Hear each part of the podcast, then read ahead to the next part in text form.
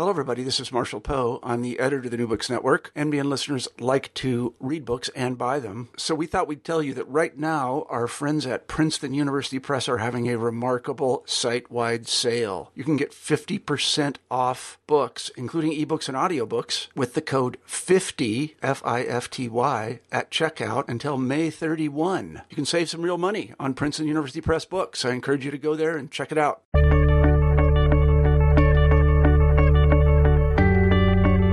Welcome to New Books in Native American Studies. I'm Andrew Epstein, and thanks for listening to this podcast for the New Books Network.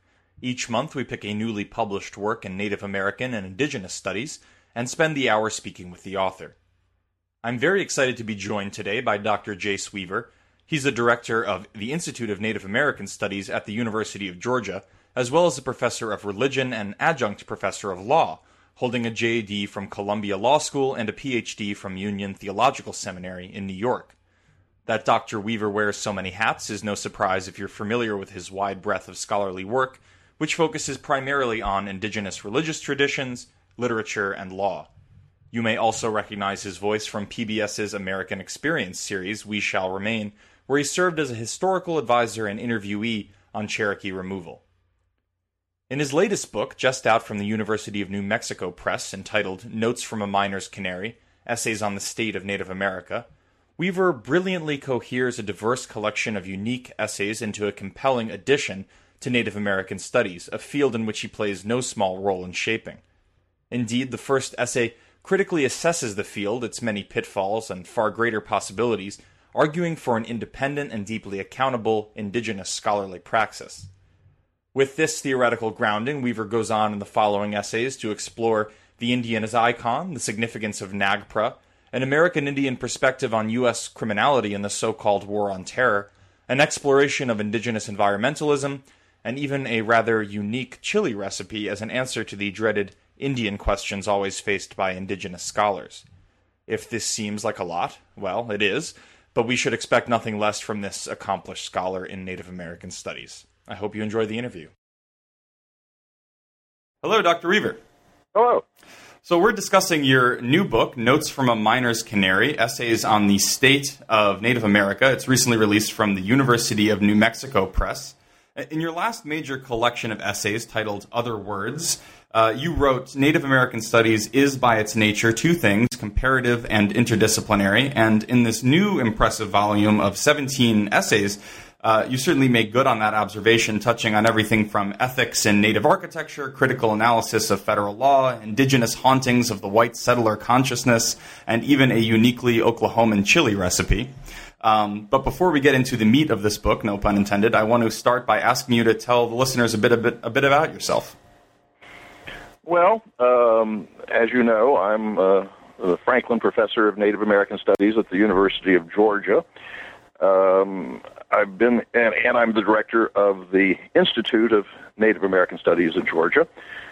I've been here uh, going on nine years, and uh, uh, was born and raised in Oklahoma, as you know from the book, if you didn't know it already. And I've been involved in Native American Studies for, oh my gosh, now uh, uh, over twenty years, and uh, that was my tenth book. Yeah.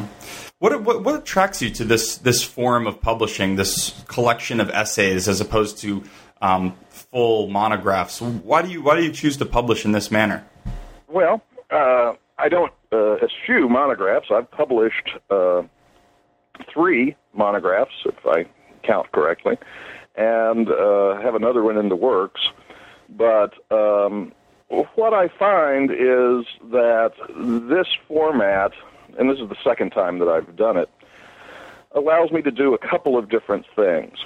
One is uh, journal articles, even uh, in the most uh, visible location, have limited exposure, uh, often published in a, or chapters in a book. Uh, for instance, the architecture chapter that you mentioned that I wrote with my wife uh, was published in um, a book on architectural ethics. It came out of a conference on architectural ethics at Arizona State, and um, it's the only native piece in the volume. So it's unlikely that anyone in Native American studies would uncover it. So this format allows me to bring together uh, disparate pieces that I have uh, published in a variety of venues that uh, may not be readily available or readily apparent, I guess I should say, and to bring it together with, bring those together with uh, previously unpublished pieces, new pieces, um, and by this process to illustrate the three major strands of my work, which is uh, cultures and religious traditions. Uh, I have a P H D in religion. Law, uh, I'm a lawyer and have a doctorate in the law from Columbia. Uh, and in literature, I've been very involved in literary criticism. And those are three of the real steeples of excellence, three pillars in Native American studies. And so to demonstrate this interdisciplinarity that you refer to, this kind of Uh, a project allows me to uh, demonstrate that. And then, of course, the law and religion are in and of themselves interdisciplinary um, in that they use a variety of different methodologies. Now, um, as you mentioned, this book is very much written within the context of Native American studies, a field in which uh, you play no small role in shaping. Your first chapter in this book, entitled More Light Than Heat, The Current State of Native American Studies, Uh, is very provocative, perhaps controversial assessment of the field. What do you argue in this essay, and where do you see Native American studies heading? I'm very hopeful, actually, about where Native American studies is heading. Uh, pr- probably more hopeful uh, than if you had asked me that same question ten years ago. That chapter originally uh, appeared as a lead essay in American Indian Quarterly. Uh, when Amanda Cobb uh, took over the editorship of A I Q, she asked me to join the board, and then she asked all of the board members to produce an essay on the state of the field. Um, very few of those actually eventuated. I was, I think, the first to get mine in. I, I've always... Re- You get asked to do this kind of thing all the time, and I usually resist it. Because, as I say in the piece, they, they usually become either laundry lists that don't mean much of anything to anyone. Uh, th- there was this book, this book, and this book. Or they come off as cranky rants. Uh, and there's probably a little bit of both in that chapter on my part. Uh, it's probably become best known for my uh, statement that our field is a mess. Uh, which people have taken out of context. that's, all, that's all they've taken away from it. What I said was that I argue in the piece that Native American studies is a discipline. And I say that our field is a mess. There's a lot more sloppy work done than good scholarship often. Uh, there's careerism and petty jealousies and backbiting, uh, which is to say that it's just like any other discipline within the university, within academia. Uh, and that was the context within which I said that. But I argue strongly that uh, Native American studies is its own discipline. It's much like uh, religion or religious studies, in that no one would argue that religion isn't a discipline in the university, but there's no overarching methodology for religion the way there is for, say, history, with a stress on the archive, or on ethnohistory, or um, anthropology with its emphasis on field work. Instead, in religion, you have anthropology of religion, you have history of religion, et cetera, et cetera. And I would argue that Native American studies is is much the same way. But what it, it does, what does mark it as a discipline is Uh, a commitment to Native American sovereignty and Native American community, uh, and a methodology, methodological approach that says we approach this material from an internal perspective, trying to understand the history and experience and cultures and literatures, whatever element you want to pick, uh, of Native America, from an internal perspective, as, as it would be understood by the participants themselves, rather than an external uh, point of view imposing outside categories. One of the um, the the paradigms you argue for in that chapter um, is a term that you've used elsewhere, communitism, and where you say that um, that uh, work in this field should be accountable. It should be honest about its politics. Um, and in this case, you see those as often intimately bound with Indian sovereignty. Uh, mm-hmm. What does this kind of committed political scholarship look like to you? Well, as I said, committed to uh, Native community, and as I argue more fully in my book, uh, That the People Might Live, Native American Literatures and Native American Community, that commitment and that community can take many forms. Uh, there are, of course, urban Indians, there are tribal nations, there are forms of community that exist outside of either of those. Um, so, but, but first and foremost, an involvement with community. But I would ar- I argue more specifically in that chapter that it requires a commitment to Native American sovereignty, the sovereignty of now over five hundred sixty tribal nations uh, within the United States.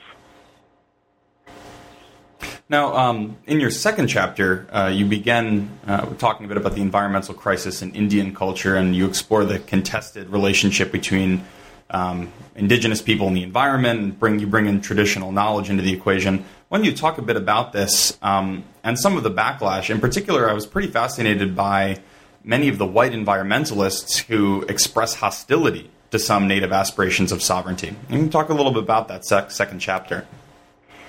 Well, that second chapter, which gives the book its title, uh, Notes from a Miner's Canary, uh, was the lead essay in a collection that I did um, now many years ago in the early, mid-nineteen nineties called uh, Defending Mother Earth, Native American Perspectives on Environmental Justice. And that grew out of a conference that I organized in Denver, composed of um, Native American studies people, community intellectuals, and environmental activists uh, to discuss this. And what you have is that environmentalists love Indians in the abstract.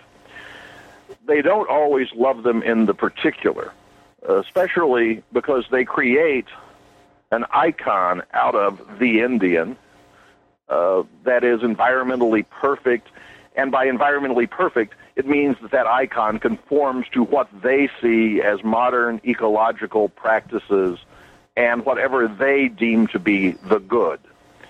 Uh, it's always hard for us when we idolize someone not to think that they're a good person, and by good person we mean good person by our ethical standards.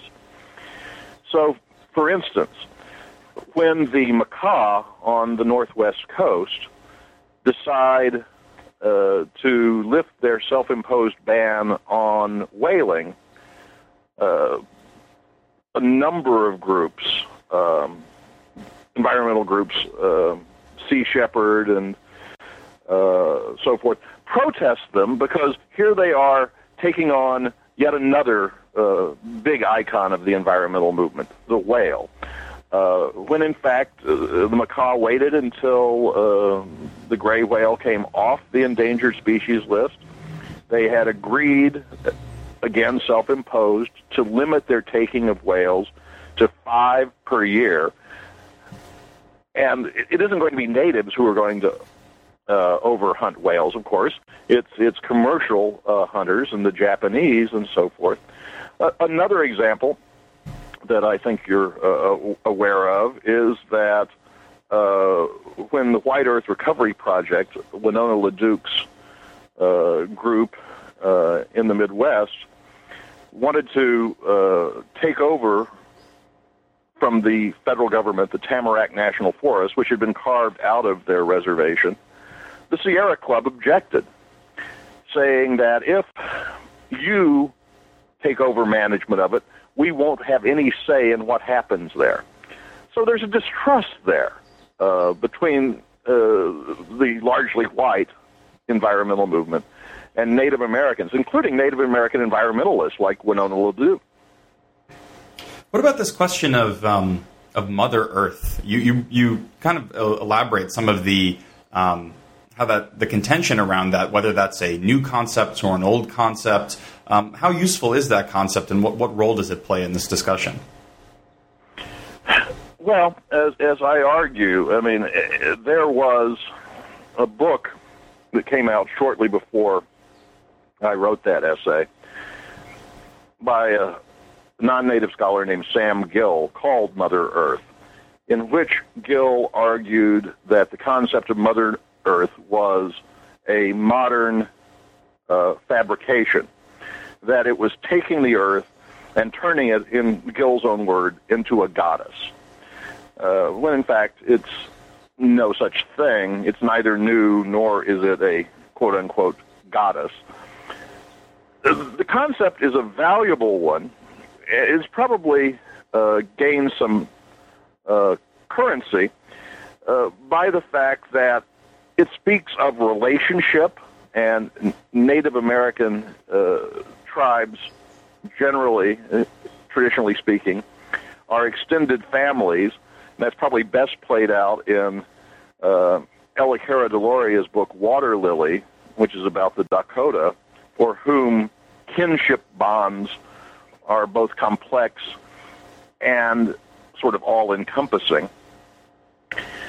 It, to, to the extent that uh, Deloria, uh, the great aunt of Vine Deloria, hmm. says that even uh, Wakantanka must be a relation to us, because only with another relation do we understand what our reciprocal obligations and responsibilities are to each other. So by speaking of Earth as Mother, who, and of course the Earth does give us life, um, it, it speaks of a uh, kind of protective relationship, a, a, a um, familial uh, relationship. And of course, with tribes that have creation myths that are emergence myths, such as in the American Southwest, which is that the tribe says that they emerged out out of, from inside the earth. It's an it's an image of creation as birth. It's an image of the earth as womb. So there's a very visceral and literal connection to a Mother Earth there. And I just think, it, you know, you, you end this chapter with a very important contention, which is that even when discussing um, environmental ju- justice based on traditional knowledge, tenure, and sovereignty, you say natives are not looking back to some supposed pre-contact idol. They do not want to remain static. They do not want to stop the clock of time. And that seems like um, that directly challenges some of the essentializing paradigms of white environmentalists. Sure. Uh White, it's not only white environmentalists, but but um, non-natives in general, mm-hmm. in kind of the American imagination, have wanted to keep Indians in a stasis box, uh, to keep them somehow temporally uh, pure and untainted by modern civilization. The perhaps the, the flip side of that is that Indians are never allowed to be coeval. Uh, they're never allowed to be contemporaneous in time, N- not only to have not entered the twentieth century, or twenty-first century, but not to have entered the twentieth century. The, uh, the most classic example of that, which I uh, use quite often, is uh, Henry Luce, the publisher of Time magazine and Life magazine, who in the nineteen fifties and early nineteen sixties banned any coverage of Native stories, contemporary Native stories, from those magazines, because in his words, contemporary natives were phonies. They were just uh, the degraded descendants, I suppose, of those real, in inverted commas, uh, nineteenth century Indians. I want to um, bring us up to the, the more contemporary period, particularly with your fifth chapter, NAGPRA and the Return of the Repressed. Um, First of all, um, I was hoping you can just introduce the listeners to NAGPRA, the Native American Graves Protection and Repatriation Act, and then talk about some of the myths around NAGPRA that you seek to dispel in this chapter. Yeah, that was a, a, a, a previ- that's a new piece, uh, not previously published. But the Native American Graves Protection and Repatriation Act was an act that was passed in nineteen ninety after uh, much activism and lobbying by Native nations and groups. When Congress decided to create the National Museum of the American Indian in Washington, they passed passed two acts. One was the uh, National uh, or the Native uh, National uh, Museum of the American Indian Act, which uh, created was the enabling legislation for the museum and required um, the Smithsonian, under whose rubric that museum would be created, to repatriate or send back to tribes, upon their request, human remains that were culturally identifiable, and by that it meant identifiable to a specific tribal nation, human remains that the Smithsonian held. And the Smithsonian held about nineteen thousand sets of human remains. At the same time, they did not require the Smithsonian to repatriate any other category of material or object, because that would defeat the purpose of starting a national museum. But they passed NAGPRA, which required any entity receiving federal funds, essentially museums and universities, to again send back or repatriate to uh, tribal nations upon demand several different categories of objects, and it set up a priority among those categories. First, again, was human remains. Next were associated funerary objects, objects that came out of graves and are uh, identifiable with a particular uh, burial or a particular person's burial. Then below that, non-associated funerary objects, objects that are what normally would have been found in graves and probably were, but because of bad provenance or other reasons, they are not associatable. The next category, sacred objects. Sacred objects are objects that are necessary for the performance of particular rituals or ceremonies, or are necessary for the revival of those ceremonies, because in some cases, because a museum has been holding a particular um, object or medicine bundle or what have you, a particular ceremony can't be performed. And then finally, and the most contested category, is cultural patrimony. These are objects of cultural significance to a particular tribal nation that don't fit any of the other prior categories. And that's the order with which museums have had to deal with this subject. So that's the, that's, that's the basics of NAGPRA. Now, what was the second part of that question? Yeah, the second part had to do with some of the myths. Um, I was particularly interested um, when you talk about how NAGPRA is, is strangely conflated with Um, land claims, and how that taps into, quote, some very deep-seated fear, guilt, and, re- and resentment. And you ask, what could be a greater fear than Indians taking back the land? How does that become associated, this this very specific act of legislation, uh, with some of these greater fears in the in the sort of settler consciousness? Well, that is, to my mind, a very peculiar thing. Uh, and uh, I never would have believed it until I actually moved to Georgia and um, encountered this myth. That the myth is that NAGPRA allows Native nations, if a grave is found on a piece of property, that that land then reverts to the tribal nation. That's the myth, that they can take back the land if there's a gra- if there's an Indian grave on it. And I encountered this in short order no less than four times after moving to Georgia. the uh, part of it, I believe, has, and I've talked this over with Native archaeologists like Irv Garrison here at U G A and Joe Watkins at the University of Oklahoma. Part of it, I think, has been, and they would agree, has been deliberate myth-making on the part of developers. Because, of course, if in the course of developing a piece of property, there are graves found, there are protocols that come into effect uh, under NAGPRA uh, that require um, archaeological surveys, the proper repatriation and reburial of any human remains that are found. And developers don't want to be saddled with that. And so they've deliberately sown the myth in the public, in some cases, that it allows Indians to take back the land. And it encourages people, if a grave is found, to, as it were, sweep it under the carpet, to just cover it up or ignore it or, or you know, uh, take the bones and quickly rebury them somewhere silently and not report it.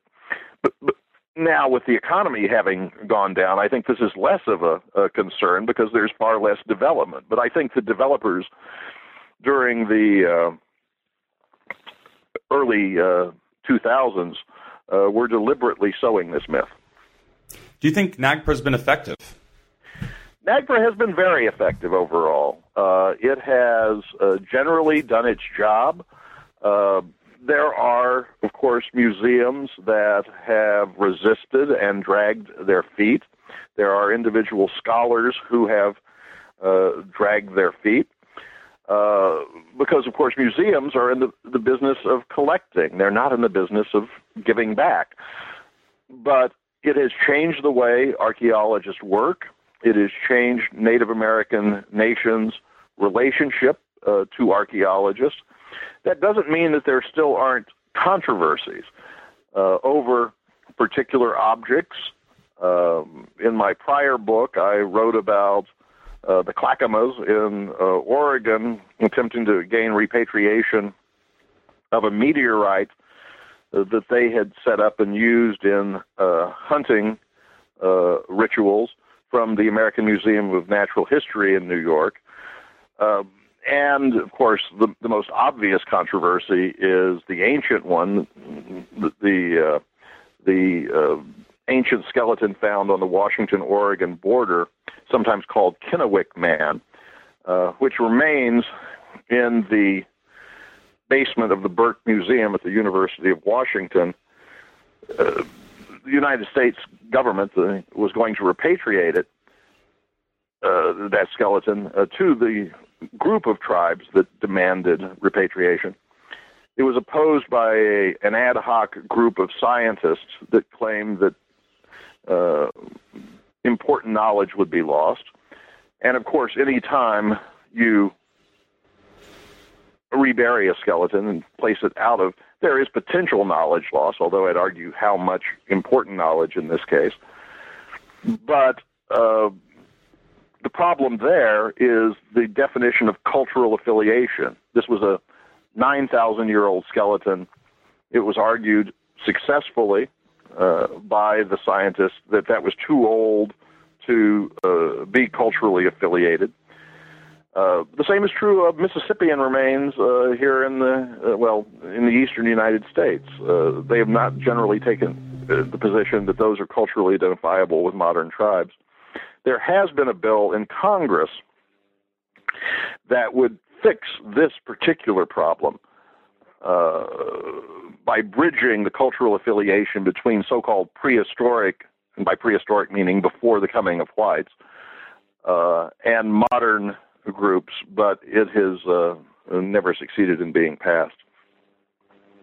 Now, I want to I want to turn to um, the next very compelling piece, um, Turtle Goes to War, which is Um, very historical and, and really helps um, deconstruct uh, some of the uh, decisions of the Bush administration in response to nine eleven, pointing out that um, it represents uh, a history of questions around habeas corpus and, um, and, and, and rights in the United States, especially in times of war. Um, I'm want to just hoping you could tell us briefly about why you chose to write this piece um, and where this fits in, or how you see this fitting in um, to the larger project you put forward in your work and, and in this book. Mm-hmm. Well, that's a very good question.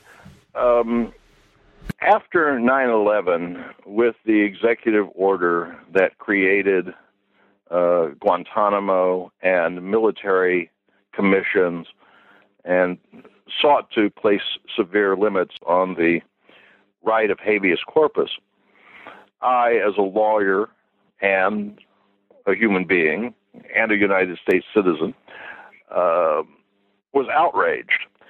And as a Native person, I was doubly outraged because only American Indians prior to this had any real experience with military commissions, and it was not good, such as at the end of uh, the so Little Crow's War, the so-called Great Sioux Uprising um, in the eighteen sixties. And so I wanted to put it in the context of American Indian memory of military commissions and military justice. And I wrote it in a fit of energy after nine eleven because I wanted to do something. I then privately published it as a book. What you have in the new book is a very slight abridgment of that originally privately published, self-published book, and sent it to uh, members of the administration and members of Congress. And so it it was what I could do. I'm a lawyer and I write. So that, that was how it came about. Uh, any response from that, uh, from sending this? Uh, only two people bothered to respond. One was my uh, local member of Congress, Rosa DeLauro. Uh, I was living in Connecticut at the time, who responded. Uh, and uh, then Senator from Delaware, Joe Biden, mm-hmm. uh, responded. Now Vice President, of course. Mm-hmm. Um, uh, immediately, uh, amicably was his response? Yes, in, in both cases. Wow. Fav- favorably and amicably. That's great.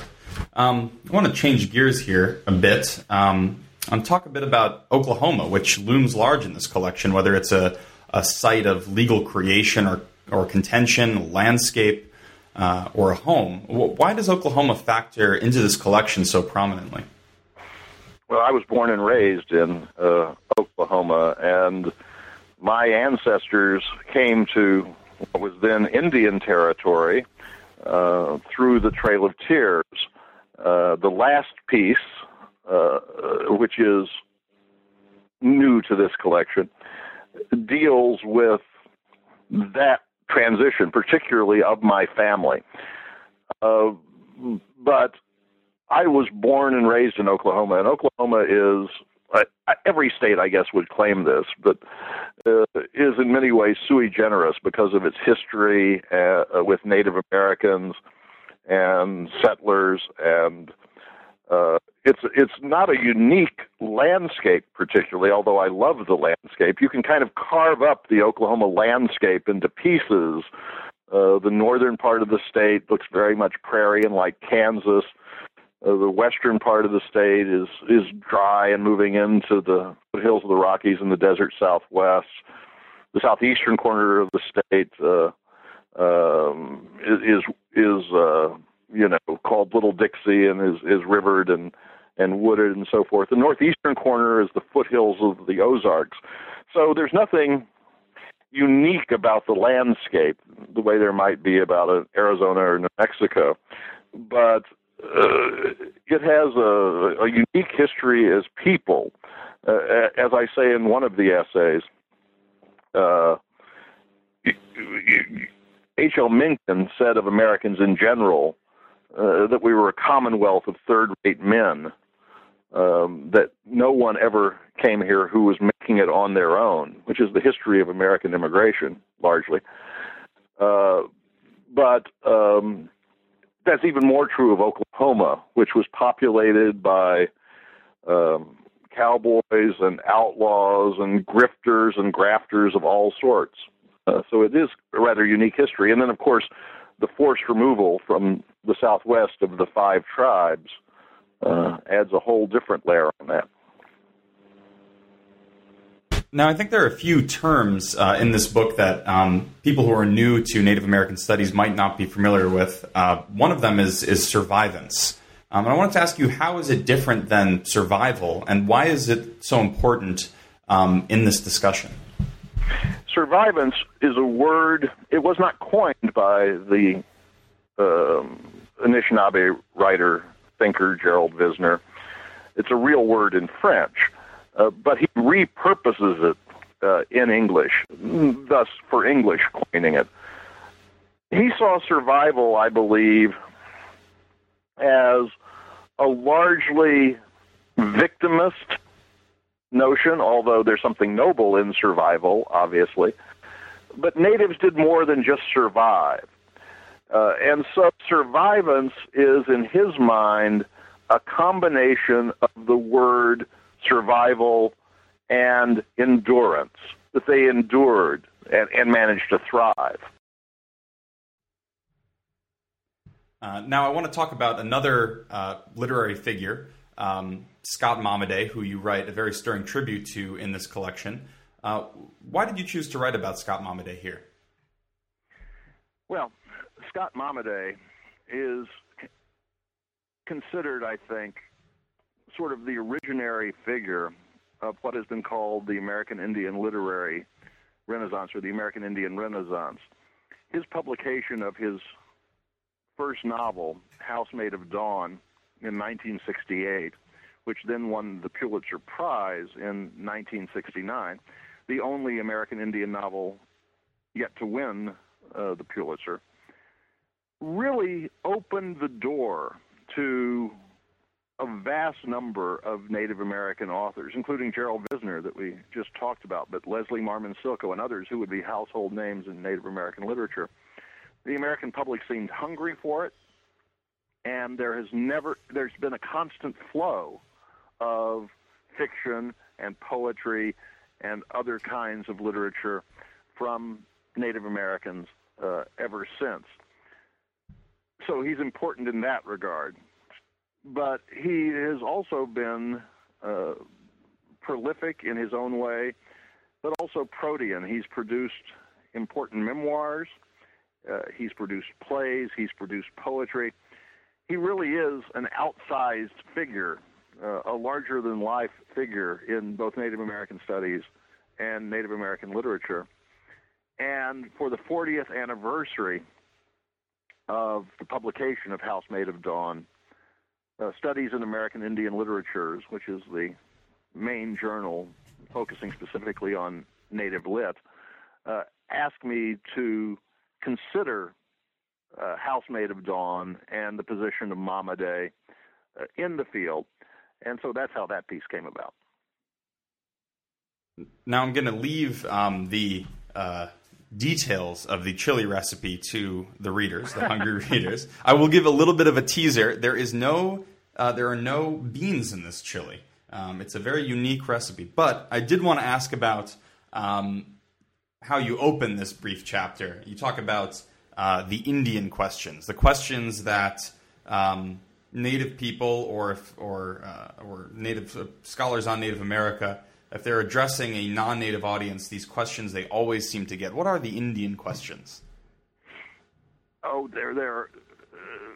I suppose they've diminished over time, but uh, a sort of stock list of questions that you can uh, imagine any uh, group of non-natives, well-meaning, interested natives, but uninformed uh, non-natives, um, asking uh, of Indians. Uh, there are questions that we've all been asked at um, when we've given lectures. They range from, in my case, because I do religion, what do I think about Lynn Andrews, a leading figure in the sort of white New Age movement, uh, who plays upon Indian ritual and supposed tradition, it's a fictive tradition, to uh, do you play the drum? Um, I've been asked that. I know others who have.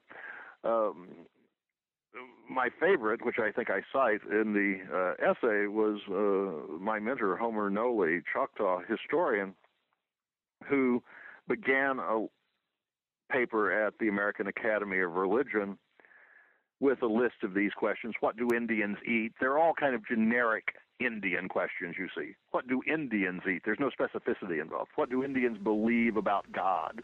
So he runs through all of these with his sort of snappy comebacks. And then at the end of his paper, the first young woman up to him asked him, what do Indians think about Thanksgiving? Now, I'll give her credit that she came in late and didn't hear that intro, but um, those are some of the Indian questions. Gotcha. Um, now, you have a very provocative essay also uh, called Blackface, Redface, and the Yellow Peril, and, and it kind of engages um, the role that race and ethnicity play in Native American studies. You focus particularly on the freedman question uh, in the Cherokee Nation. Tell us a bit about this essay and its place here.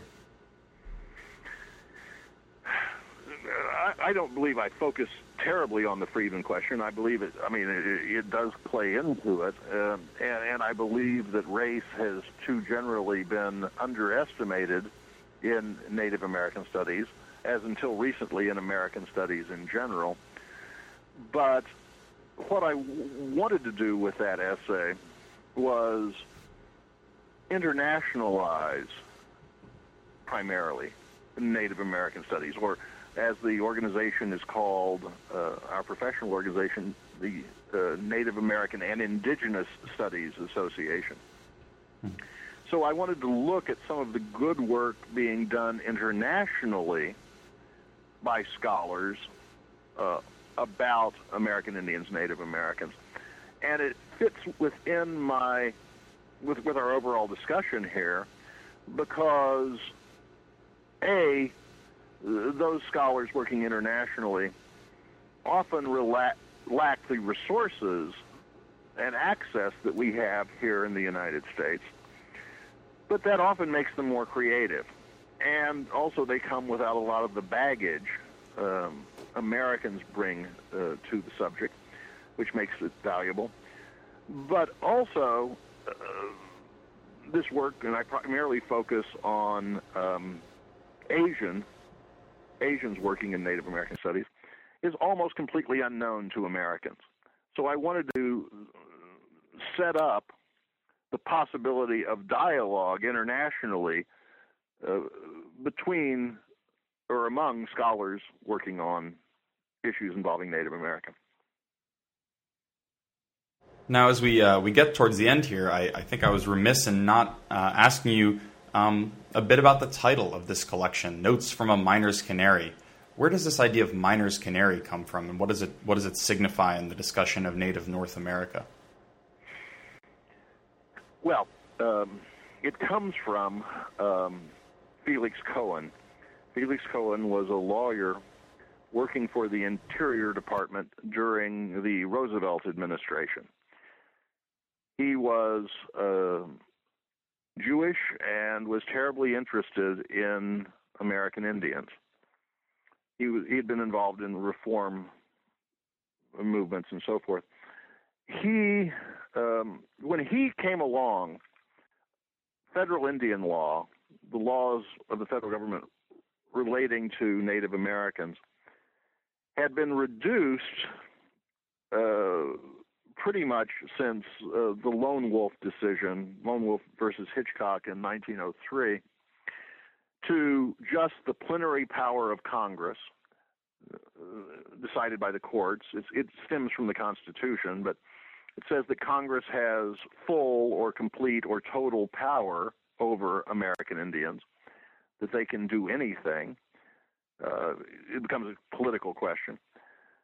Uh, and some vague sense of a guardian-ward relationship between the federal government and natives.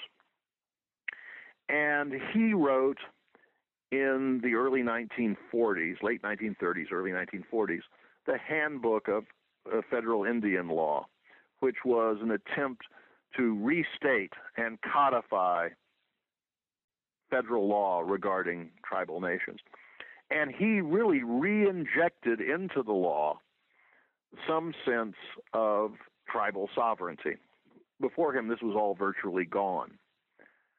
And he said that the American Indian in the United States played essentially the same role that the Jews played in Europe. They were the canaries in the coal mine, marking the shift between the fresh air of democracy uh, and the poisonous air of uh, dictatorship and oppression. And so that's where the title comes from, the Notes from a Miner's Canary. Hmm. Now, uh, we've been discussing Notes from a Miner's Canary, Essays on the State of Native America by Jace Weaver, just out from the uh, University of New Mexico Press. We've taken up a lot of your time today, um, but I want to ask you, uh, by way of conclusion, uh, what are you working on now? Well, uh, two things, one of which is almost uh, reached completion, and the other one hopefully will be done sometime in the fall. My wife and I have written um, a book Um, on Cherokee removal that is part of a series uh, called Reacting to the Past. And that's a, it's a method of teaching that was developed at Columbia University in New York that uses uh, game playing and, and role, sophisticated role play to teach about critical moments in history. That that is now uh, up on a proprietary website. It's awaiting publication in hard copy and should be out sometime in the fall. And then the monograph, the thir- fourth monograph that I referred to, is called The Red Atlantic, and looks at the interaction of Native Americans around, and their movement around the Atlantic Basin um, from the earliest times, in, in, in sort of the year one thousand, when the Vikings crossed, uh, up until nineteen twenty-seven, when um, Lindbergh's flight changed forever how everyone, native and non-native, interacted with that ocean. But it really is to fill in a gap in so-called Atlantic world studies, which um, has ignored or minimized the role of natives in this cultural interchange, in this circulation of ideas and peoples around the Atlantic Basin, and really is meant to put them at the center of this discussion in the way that Paul Gilroy's book uh, in the early nineteen nineties, The Black Atlantic, placed Africans and African Americans back at the center of this discussion when it had been a largely a discussion of white Europeans and white colonists. Well, that sounds great. We hope uh, maybe we can interview you about those publications when uh, when they do come out. Um, sure. Thank you very much, Jace Weaver, for discussing Notes from a Miner's Canary, uh, Essays on the State of Native America. Very much appreciate it. Thanks very much. Thank you. You've been listening to an interview with Jace Weaver, author of Notes from a Miner's Canary, Essays on the State of Native America. You can find us on the web at new books in native american studies dot com, or track us down on our Facebook page, where you can leave questions, comments, or suggestions for new books you'd like to hear discussed on this program. I'm Andrew Epstein from New Books in Native American Studies from the New Books Network, and we hope you join us again. Thanks.